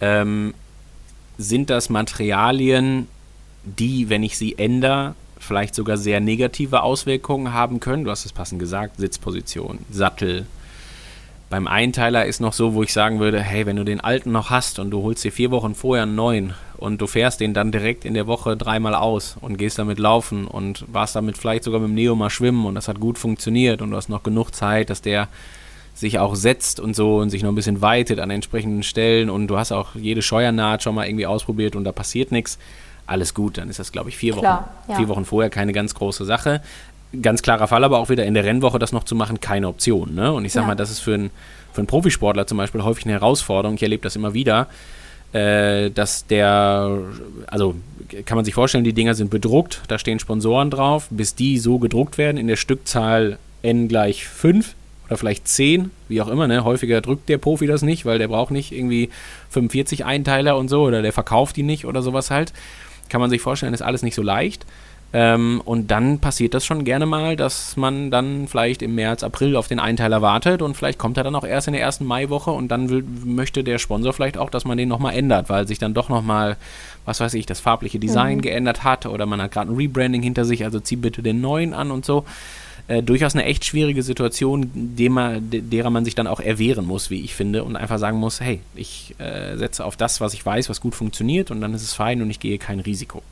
So, gleichzeitig würde ich bei der Sitzposition beim Sattel und Co. immer noch hinzufügen, dass wenn das bis jetzt echt schlecht funktioniert, dann ist es auch okay, kurz vorher, also Klammer auf, weiß ich nicht, drei bis sechs Wochen vorher, nochmal gegebenenfalls eine Veränderung vorzunehmen, wenn es schon nicht gut ist. Ja? Also wenn man die ganze Zeit das Gefühl hat, dass einem der Nacken auch nach der zehnten langen Ausfahrt immer noch wehtut und dann null Gewöhnung stattfindet und so weiter, ne? oder der Hintern wehtut oder die Füße einschlafen ja, ich glaube, dann kann man nicht viel kaputt machen. Aber ein System, was ansatzweise funktioniert, würde ich nicht nochmal durcheinander bringen, dadurch, dass ich mir jetzt gerade überlegt habe, äh, dass ich da jetzt irgendwie den Sattel tausche oder sowas. Ne? Das, das wäre sicherlich keine gute Idee. Also da muss man immer abwägen. Vor der Entscheidung stehen wir im Moment quasi bei jedem Bike-Fitting, wo man immer ganz klar abwägen muss, hat derjenige ein Rennen vor sich? So, und wenn ja, wo kommt er her? Was mache ich mit dem? Und dann ist immer die Frage, was mache ich mit dem vor dem Rennen und was packe ich auf meine Longlist, was ich mit dem dann mache, sobald das Rennen irgendwie vorbei ist. Also wo hat der Potenziale der Verbesserung, die ich jetzt aber nicht riskiere anzugehen, weil ich das Rennen nicht gefährden möchte. Also macht vielleicht auch einen riesen Unterschied, ob das einem ein Profi mitteilt, der das Ganze auch irgendwie quantitativ belegen kann und so weiter und so fort, oder ob man sich selber jetzt gerade überlegt, jo, da ist ein neuer Sattel rausgekommen, den würde ich gerne mal ausprobieren, so, weil das wird ja. sicherlich, also das kann eigentlich nie gut funktionieren. Ne? Da, da ist die Wahrscheinlichkeit sehr groß, dass man da äh, am Ende äh, mehr Probleme mit hat als vorher. Genau. Ähm, ich finde beim Material, am Ende ist es relativ einfach, wenn es ein gewisses Wettkampf-Setup gibt, dann liegt die Notwendigkeit darin, dass halt auch etwas weiter vorm Rennen schon mal alles ausprobiert zu haben. Und ganz wichtig ist mir dabei, nicht nur die ganz offensichtlichen Dinge auszuprobieren, sondern auch die Dinge, an die man vielleicht nicht im ersten Moment denkt. Also wenn Wettkampf-Setup, dann bitte vollständig, also mit Aerohelm, mit gegebenenfalls Wettkampfschuhen sollten die anders sein, mit äh, Wettkampftrinkflaschen und so weiter und so fort oder Trinksystemen, weil das wird immer in irgendeiner Form einen Einfluss haben. Und ich erzähle immer wieder gerne die Geschichte, ähm, und das ist jetzt, ist, also es gibt einen, einen Helmhersteller, der einen Helm gebaut hat, der grundsätzlich ein super Helm ist, der aber vorne oben an der Stirn einen relativ großen Abstand hat. Also der ist relativ breit gebaut, setzt auf. So. Und jetzt kann man sich vorstellen, wenn ich in Aero-Position fahre, dann ist diese große Kante oben, so nenne ich sie mal, an dem Helm, äh, sicherlich irgendwas, was erstmal im Blickwinkel auch ein Stück weit ist. So, für jeden normalen Menschen meistens kein Problem. Wenn man eine normale Körpergröße hat, eine normale Halslänge, dann ja, hat man auch genug Möglichkeit, daran vorbeizuschauen. Je kleiner der Hals, äh, desto mehr muss man den gegebenenfalls überstrecken, weil der halt dann eben nicht über die Länge kommt. Und ich habe das wahrhaftig schon mal gehabt, dass jemand ähm, eben diesen Helm gefahren ist, hat in dem Wettkampf das erste Mal auf längere Zeit aufgezogen und nach drei Stunden tat halt tierisch der Nacken weh, weil der Kopf immer ein kleines bisschen mehr überstreckt war, als das im Training der Fall gewesen ist mit dem Trainingshelm und sowas. So, und dann treten die Probleme halt auf. Ne? Dann macht irgendwann der Nacken schlapp, dann kann man die Position nicht mehr halten, dann muss man Baseball fahren und so weiter und so fort. Ja, so, der Rest, ja, den kennt eigentlich jeder, ne? was, was das dann irgendwie bedeutet. Und deswegen bitte auch mit allen Kleinigkeiten testen, auch wenn man das Gefühl hat, dass so ein Helm jetzt gar nicht so, ja, ich sage jetzt mal, nicht so richtig zur Position dazugehört, weil man setzt den ja nur auf. Nee, der führt auch wieder dazu, dass man den Hals ein Stückchen anders oder den Kopf ein bisschen anders überstreckt und so weiter und so fort, gegebenenfalls. Dass man das mit der Kühlung probiert hat, ist ein Klassiker, ne? Kühlt der Helm auch vernünftig, wenn. Ja. Wenn nicht, dann setze ich vielleicht lieber einfach auf den Straßenhelm, gehe auf Nummer sicher und so weiter. Und das finde ich halt auch erst raus, wenn ich den aufhatte bei, bei 25, 28 Grad. Ne? Das äh, werde ich nicht rausfinden, weil ich irgendwie eine Produktbeschreibung gelesen habe oder sowas. Thema Schuhe finde ich auch noch wichtig und zwar sowohl auf dem Rad als auch beim Laufen. Das kann ich auch aus eigener Erfahrung gerade mal sagen. Ich habe ein neues Paar Radschuhe ausprobiert mit einer super steifen Carbonplatte, weil ich dachte, ja, fahren ja alle so, kann schon nicht so schwer sein. Ja, und also mir war nicht bewusst, dass auch ein Carbon-Radschuh, dass der durchaus was mit der Trittbewegung und so weiter vielleicht macht und einfach darauf einen Einfluss hat und habe dann Knieprobleme bekommen. Führe es einfach darauf mal zurück, wenn ich das jetzt eine Woche vor dem Rennen gemacht hätte, hätte ich ein Problem gehabt. Aber ist der absolute Klassiker, ne? Also Ja. das ist was, was, was wir auch, äh, Entschuldigung, in der täglichen Arbeit, äh, in den Bikefittings und so weiter und nicht nur in den Bikefittings, auch im Trainingsbetrieb erleben, äh, dass man das Gefühl hat, ja, die alten Pedalplatten, die waren abgenutzt, ich habe mal eben neue Glieds dran geschraubt und ich habe das halt nicht gegebenenfalls von einem Profi machen lassen, sodass das auf einen Millimeter genau sitzt ähm, und ja, dann ist das halt das Normalste der Welt. Ich meine, man muss sich mal überlegen, was dann passiert, ne? Ich habe äh, vorher wie viele abertausende Pedalumdrehungen mit einem gewissen Krafteinsatz gehabt, die vor allen Dingen natürlich auf das Knie gewirkt haben, wenn wir jetzt kurz beim Radfahren bleiben. So. Ähm, und die sorgen immer für irgendwelche Kräfte auch im Knie. Und wenn ich dann hingehe und, und wenn es nur zwei Millimeter sind, irgendwas am, an der Fußstellung verändere, dann wird das Problem nicht unbedingt am Fuß auftauchen, sondern das zieht sich dann die Kette lang. Und zu der Kette gehört dann zu, dass Schien- und Wadenbein äh, in irgendeiner Form das ganze Ding verlängern, dann kommen wir zum Knie. Wenn eine Verlängerung im Knie stattfindet, sind wir beim Oberschenkel, dann sind wir ganz schnell an der Hüfte und so weiter. So. Und äh, ein, eine, ein Wechsel der Schuhe oder ein Wechsel der Cleats und so weiter hat natürlich nicht nur Auswirkungen auf irgendwie die Fußsohle, sondern gerne auch mal Auswirkungen aufs Knie. Und deswegen gilt es daran, nichts zu verändern und zu riskieren, wenn es nicht gerade sein muss. Und wenn dann, und das ist jetzt keine Verkäuferattitüde, aber dann würde ich es von einem Profi machen lassen halt, ne? Weil die Wahrscheinlichkeit, dass man sich das irgendwie zerschießt, also die Position, beziehungsweise dann sogar in Schmerzen ummündet, das ist halt relativ groß. Und das würde ich Ja. dann halt eben bestenfalls nicht tun. Genau. Genau. Also eure, eure Wettkampfschuhe, die sollten stehen. Wenn ihr euch nochmal ein neues Paar besorgen wollt, dann gerne das, was ihr eh schon kennt, was vielleicht einfach nochmal erneuert ja- werden muss, weil die Sohle abgelaufen ist. Das ist ja so. bei, bei Laufschuhen ist ja ganz offensichtlich und ich meine, da kennt es Ja. eigentlich jeder. Ne? Also da immer bedenken, dass sollte man im Wettkampf äh, einen Carbon-Schuh laufen wollen, dass die Haltbarkeit natürlich deutlich reduziert ist und dass man natürlich in irgendeiner Form immer so ein kleines bisschen auf dem Schirm haben muss, wie viel Kilometer der Trainingsschuh, also egal ob jetzt mit oder ohne Carbonsohle, in irgendeiner Form hinter sich hat, wenn der äh, wenn ich am Ende den gegebenenfalls auch im Wettkampf tragen möchte. Also egal, ob ich jetzt den Wettkampfschuh nehme oder ich sage, hey, Training und Wettkampf ist mir egal, ich ziehe mal den gleichen an und sowas halt, ne? Das geht ja auch. Dann immer so ein bisschen auf dem Schirm haben, sowohl als auch, der sollte nicht zu ausgeleiert sein, das ist klar. Ähm, aber wenn ich zum Beispiel sechs Wochen vorm Rennen merke, puh, der ist echt ganz schön ausgeleiert, dann wäre das ein guter Zeitpunkt, das sicherlich nochmal zu ändern, ne? weil ich weiß, okay, wenn ich jetzt mit dem sechs Wochen noch weiterlaufe und ich laufe jede Woche 50 Kilometer, dann wird es mit Sicherheit nicht besser Ja. werden. Aber dann ist das ein guter Moment, das zu ändern und dann kann man auch sagen, okay, alles klar, dann, dann reicht es auch bis zum Wettkampftag selber, dann habe ich das ausgetauscht. Ne? Wenn ich jetzt, ich würde weder mit dem Carbon-Schuh die letzten sechs Wochen trainieren, noch würde ich mit einem Nicht-Carbon-Schuh äh, das Problem haben, dass die Haltbarkeit nur bei 200 Kilometern liegt, von daher alles fein. Ne? Das kann man dann Ja. ganz getrost machen, aber das muss man natürlich mal eben einmal auf dem Schirm gehabt haben. Genau. Okay, kommen wir als letztes Mal zu uns selbst, zu unserem Körper, zur Körperpflege habe ich das Ganze mal genannt, Regeneration, Erholung. Das hattest du beim Tapering schon angesprochen. Beim Tapering geht es eben um eine richtige Balance aus Aktivierung und Erholung. Die bezieht sich ja aber auf alles, also auf die gesamten vier Wochen, nicht nur auf das Tapering. Sachen wie Massage, Physiotherapie, Fußpflege habe ich mir aufgeschrieben. Was, äh, ja, was hast du dazu zu sagen? Ich habe ja mal, ähm, das ist natürlich eine Wunschvorstellung, jetzt ist hier wieder Anspruch und Wirklichkeit, sowas in der Art, ne? Aber ähm, irgendwann habe ich vor drei Jahren auf Hawaii mit Frank gesessen und Frank hat mich gefragt, was brauchst du eigentlich, um eine Hawaii-Quali zu holen? Und ich habe gesagt, das erste, was du brauchst, ist einen guten Physiotherapeuten.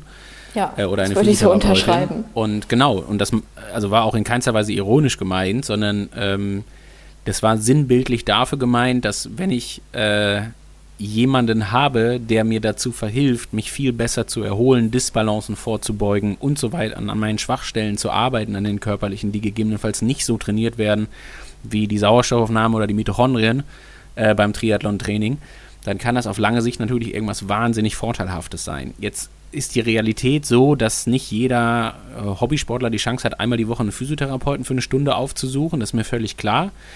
Ähm, aber vielleicht kann man zumindest hingehen und sagen, okay, so in den Hochtrainingsphasen gönne ich mir das mal alle, wie auch immer, so gut es geht, sage ich jetzt einfach mal. Ja. Das muss nicht jeden Tag sein, das ist auch völlig klar. Einmal die Woche ist schon super, super gut. Wenn es alle zwei Wochen sind, ist es immer noch besser als gar nicht. So, das muss man einfach sagen. Und ähm, da persönlich finde ich, dass das einfach eine Riesenhilfe sein kann, äh, sowohl für gegebenenfalls mehr Trainingsbelastung als auch für bessere Erholung am Ende auch in der Taper-Phase und so weiter und so fort. Also wenn man da die Chance hat, dann ist das gut. Es gibt aber jetzt auch ein Aber, ne, da haben wir auch drüber gesprochen im Vorhinein, ähm, dass je näher ich dem Rennen komme, äh, therapeutisch bestenfalls auch nichts mache, was ich mir jetzt lediglich gerade gönne, also was nicht eine medizinische Notwendigkeit hat und mit dem ich denke, dass ich jetzt gerade hier die Gesamtsituation verbessern kann. Also es gibt ja auch äh, Therapeuten wie zum Beispiel Chiropraktiker, die ja durchaus schon irgendwie auch eine Auswirkung, also deren, deren Hauptziel ist ja in irgendeiner Form auch das, das Nervensystem zu beeinflussen oder zu manipulieren, in positiver Hinsicht mhm. gemeint. Was aber auch immer damit einhergehen kann, dass das durchaus sehr, im ersten Moment sehr negative Auswirkungen hat auf das ganze System, weil da eben eine Veränderung stattgefunden hat, die es zwar verbessert, ganz klar, die es im ersten Moment aber auch deutlich schlechter machen kann. Also ich weiß nicht, ich da, kann ja ganz kurz von meiner eigenen Erfahrung berichten, aber ich, ich habe das früher immer sehr häufig gehabt oder gemacht ähm, und fand das in jeder Hinsicht fantastisch. Also einen Chiropraktor zu besuchen, der mir immer wieder geholfen hat. Äh, ich kann mich aber auch an Male erinnern, wo ich nach Hause gekommen bin, mich acht Stunden lang erbrochen habe, als wenn ich irgendwie den schlimmsten Magen-Darm-Effekt meines Lebens gehabt hätte und auch gerne 14 Stunden geschlafen habe nach so einer Behandlung. Und das meine ich tot ernst. Das ist, das ist kein Quatsch oder so. Ich erzähle keinen, das erzähle ich jetzt hier nicht hier für einen Podcast, sondern ich habe das wirklich schon mal gehabt. Ähm, und auch ganz klar nicht mehr kontrollierbar. Also wirklich halt so, dass man sagen musste, so, jetzt besser schnellstmöglich nach Hause, weil, so, und jeder kennt vielleicht solche Situationen, ne, die man dann nicht haben will. Und ähm, das wäre jetzt kein gutes Trainingswochenende geworden, da kann man sich sicher sein. Und ich hätte ja. auch zwei Tage später keinen guten Wettkampf gemacht, das ist auch ganz klar, ne? weil äh, ja, da war man einfach hinüber mit der Welt. Drei Tage später sensationell, alles toll, jedes Problem von vorher behoben. Ja, aber bis dahin, ja, geht man auch durchaus durch äh, eher unschönere Stunden. Und deswegen würde ich da jetzt gucken, ähm, dass man da jetzt irgendwie nicht versucht, nochmal irgendwas auszuprobieren, wo man nicht so ganz sicher ist, ob das jetzt wirklich gerade gut tut und wirklich, wirklich klappt. Ne? Da reicht es manchmal auch einfach, eine normale Massage zu haben, zu dem Physiotherapeuten zu gehen, den man schon kennt weil ich sag mal, gerade auch wenn das, ein, wenn das professionelle Therapeuten sind, dann wissen die auch, dass die fünf Tage vorm Rennen oder zwei Wochen vorm Rennen mit dir nichts mehr machen, was jetzt irgendwie immense Manipulationen sind an deinem System, was jetzt so eingespielt ist. Außer natürlich, es gibt eine medizinische Notwendigkeit. Dann ist klar, dann sollen die dir helfen. Ne? Also das ist natürlich logisch. Ähm, und ja, das, wie gesagt, finde ich halt so vom Grundprinzip her wichtig. Und ansonsten, ähm, das Feld ist wahnsinnig breit, ne? von Regeneration über Pflege. Äh, ich habe das eben im Mittagsschlaf angesprochen und so weiter. Einfach erstmal überhaupt die Sensibilisierung anzuregen in den letzten vier Wochen vorm Rennen ist nicht nur Training wichtig, sondern vor allen Dingen auch Erholung ganz, ganz wichtig. Und das sollte genau so bedacht werden, äh, wie man das Training auch bedenkt. Wir haben das eben gehabt mit Oma Ernas Geburtstag und so. Dann nächsten Tag nicht denken, ich muss die zwei Stunden nachholen vom Vortag, weil da musste ich um 15 Uhr auf den Geburtstag. Ne? Training nachholen generell, nie eine, eine sinnvolle Idee. Also es ja. macht gar keinen Sinn. Ähm, von daher dann da eher auch an die Erholung denken, an den Schlaf denken, dran zu denken. Und jetzt kommen halt so Dinge, die, die man vielleicht nicht auf dem Schirm hat, aber auch vermeintlich etwas weniger Termine zu machen neben dem normalen Alltag. Ne? Jetzt nicht unbedingt noch, weiß Gott, wie viele Dienstreisen in die Zeit legen, wenn man das irgendwie vermeiden kann ist das super. Ich weiß, das ist nicht immer ganz einfach und so weiter und so fort. Ähm, ja, all, all solche Geschichten da halt so ein Stück weit drauf zu achten. Ähm, Körperpflege finde ich ist ein ganz, ganz wichtiger Aspekt. Das geht von äh, entsprechender Sonnencreme, äh, die man auf jeden Fall äh, zu den Einheiten mitnehmen sollte. Ne? Wir haben das jetzt hier gerade auch, jetzt wo wir hier so die ersten Tage haben, wo mal wirklich, wirklich, wirklich die Sonne auch am Wochenende da ist, dann bitte auch dran denken, dass eine, eine Sonne in Schleswig-Holstein oder Niedersachsen mal dafür sorgen kann, dass man sich einen ordentlichen Sonnenbrand einfängt. Das möchte man nicht. Und auf Mallorca auch. Und auf, ja, da erst recht, ne? Also ganz, ganz klar, da bitte immer irgendwie dran denken. Ähm, genau, und ich sag mal auch die sonstigen Dinge, ich werde ja auch da nicht müde, das irgendwie immer mal wieder zu erwähnen, aber auch Hautpflege in jeder Form, äh, zeitnahes Duschen, nachdem er nass geschwitzt gewesen ist und so weiter und dann nicht irgendwie mit der Radbuchse noch da jeden Samstag zwei Stunden im Café rumhängt, damit man hinterher schön die Sitzpickel irgendwo hat und sowas. Alles nicht nötig, ne? Also da bitte so ein bisschen drauf achten. Gleiches Spiel und das muss man auch immer wieder dazu sagen. Fußpflege, ein ganz entscheidender Faktor. Ne? Entsprechend eincremen, dafür sorgen, dass die Nägel, also für den einen oder anderen, der möge jetzt weghören, wenn einem das irgendwie eklig ist, aber finde es halt immer Das extrem. klingt ziemlich eklig und auch sehr banal, aber ja, aber es ist so also wichtig. äh, wenn einem das Thema äh, nicht geläufig genug ist, dann vielleicht einfach mal äh, eine Reihe Profi-Triathleten darum bitten, die Schuhe und die Socken auszuziehen und sich anzuschauen, was die für Füße haben, trotz sehr guter Fußpflege. So, wenn da an jedem dritten Zeh der Nagel fehlt, dann liegt das nicht daran, dass die da nicht drauf geachtet haben oder der abgerissen ist, weil man den irgendwo am Schuh hat hängen lassen, sondern dann liegt das einfach daran, dass natürlich auch diese Strukturen sehr intensiv belastet sind bei 30 Stunden Training die Woche. Und die sind dauerhaft, keine Ahnung, sind die schwitzig, dann warm, dann kalt, dann kriegen die Salzwasser ab und und und und und. Das heißt, das ist alles nicht schön, geschweige denn den Impact, den die haben beim Laufen und sowas halt. Ne? Und äh, ich würde fast wetten, dass die Zahl der Triath Profi-Triathleten, denen irgendwo ein Nagel fehlt, ist wahrscheinlich größer als die Zahl derer, denen kein Nagel irgendwo fehlt. Von daher, ähm, da, und wie gesagt, natürlich trotz entsprechender Pflege, die machen das alles und trotzdem passiert das. Also da irgendwie auch immer so ein Stückchen drauf achten, das finde ich halt sehr, sehr wichtig, ne? dass man da irgendwie, wie gesagt, sich selber äh, die Pflege auch gönnt in irgendeiner Form, weil die ist halt wirklich, wirklich wichtig. Das jetzt hier nicht, äh, wir reden jetzt hier nicht von, äh, von, von Schönheitsidealen oder wie auch immer, sondern wir reden rein vom Funktionellen an der Stelle. Ja. Ja, eigentlich Genau. das äh, vierte und letzte Thema, wo man auch wieder sagen kann, macht nichts, was ihr nicht sowieso schon kennt oder was irgendeine Art des, des Risikos birgt. Ja. Am Massage Ende- ja, aber eben nicht zu krass, weil Ende Muskelkater ja will man dann auch nicht haben. Ne? Es ist, äh, wir haben, als wir damals dieses Artikelthema ausgemacht haben, war der, war der Arbeitstitel Bau jetzt keinen Scheiß. Ja. Und Könnte sein, dass auch die Podcast-Folge so heißt. Ich könnte sein, dass auch die genau. Podcast-Folge so heißt. Ähm, und es ist ja, also es klingt äh, etwas salopp wahrscheinlich, aber es ist ja was sehr, sehr Wahres dran. Und um keinen Scheiß zu bauen, ich greife den Terminus auf, ähm, gehört auch ein Stückchen dazu, sich einfach kurz ein paar Gedanken dazu zu machen und etwas bewusst an diese Dinge ranzugehen. Das ist beim Essen so, das ist beim Training so, äh, das ist beim Material so und das ist auch am, am Ende bei der Körperpflege so. Und dann heißt es halt einfach, hey, nicht nur die Flaschen auffüllen und an die Wettkampfverpflegung im Trikot denken, sondern bitte auch an die Sonnencreme, ja. Und bitte eben dafür sorgen, dass man ähm, auch da ein Stück weit vorgesorgt hat und dass man sich vernünftig eingecremt hat und jetzt nicht zwei Wochen vorm Rennen bei einer vierstündigen Ausfahrt noch an irgendeinem Sonnenstich leidet am Ende des Tages, Ja. weil man zusammen, zu lange da drin gehangen hat und so weiter. Ne? So, und das finde ich ist halt ganz wichtig und das ist bei allen Sachen so. Aber ich würde gerne das nochmal auch positiv abschließen. Ich meine, dieses Thema birgt immer Unbedingt.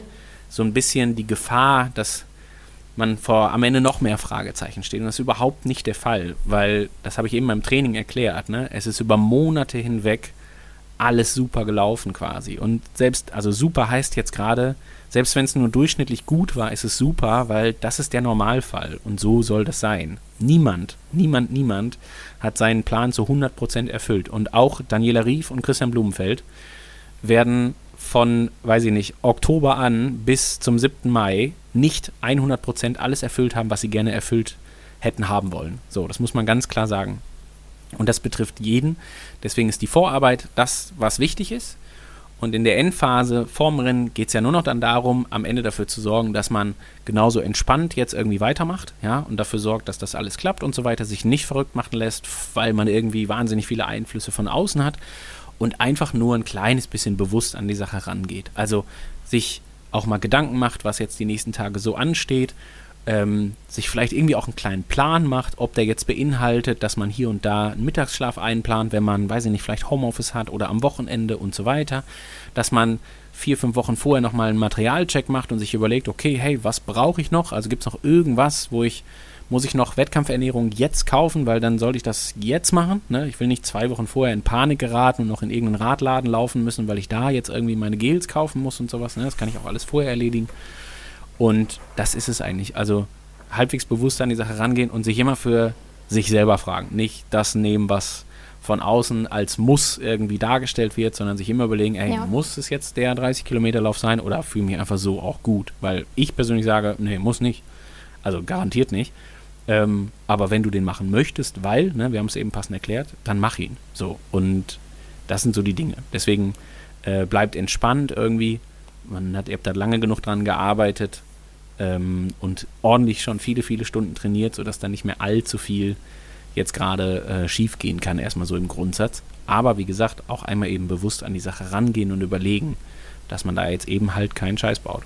Ja, Und ich denke, mit der richtigen Portion Lockerheit dann funktioniert das Ganze auf jeden Fall gut, weil man eben nicht den, das Gefühl hat, oh Gott, ich muss jetzt noch das und das und das unbedingt noch absolvieren Ganz genau. vor dem Wettkampf. Ganz genau. Cool. Super gut. Björn, Sehr danke schön. dir für deine Zeit. Ich hoffe, ihr konntet da sehr viel mitnehmen. Ich habe auf jeden Fall was für mich mitgenommen noch.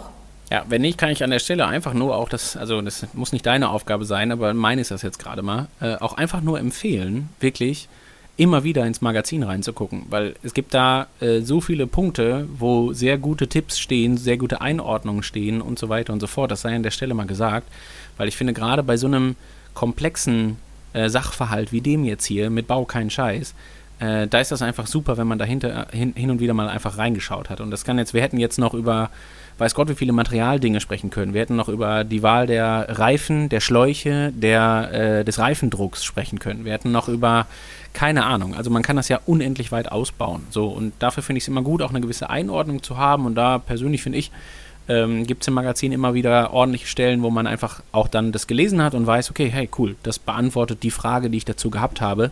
Deswegen mache ich das jetzt genau so und wenn das einmal funktioniert und das gut ist, dann lasse ich das auch genau so. Und Ja. dann muss ich da nicht nochmal irgendwie drüber nachdenken, ob ich das abändern kann. Die Materialthemen, die findet ihr im Special, das ist noch erhältlich. Das Thema, worüber wir gerade gesprochen haben, findet ihr schwarz auf weiß in der T200, um das alles nochmal nachlesen zu können. Super gut. Vielen Dank fürs Zuhören und äh, dir auch vor allen Dingen, Anna. Dankeschön. Ja, danke dir. Bis zum nächsten Mal. Tschüss. Tschüss. Burn in your chest, find it hard to breathe.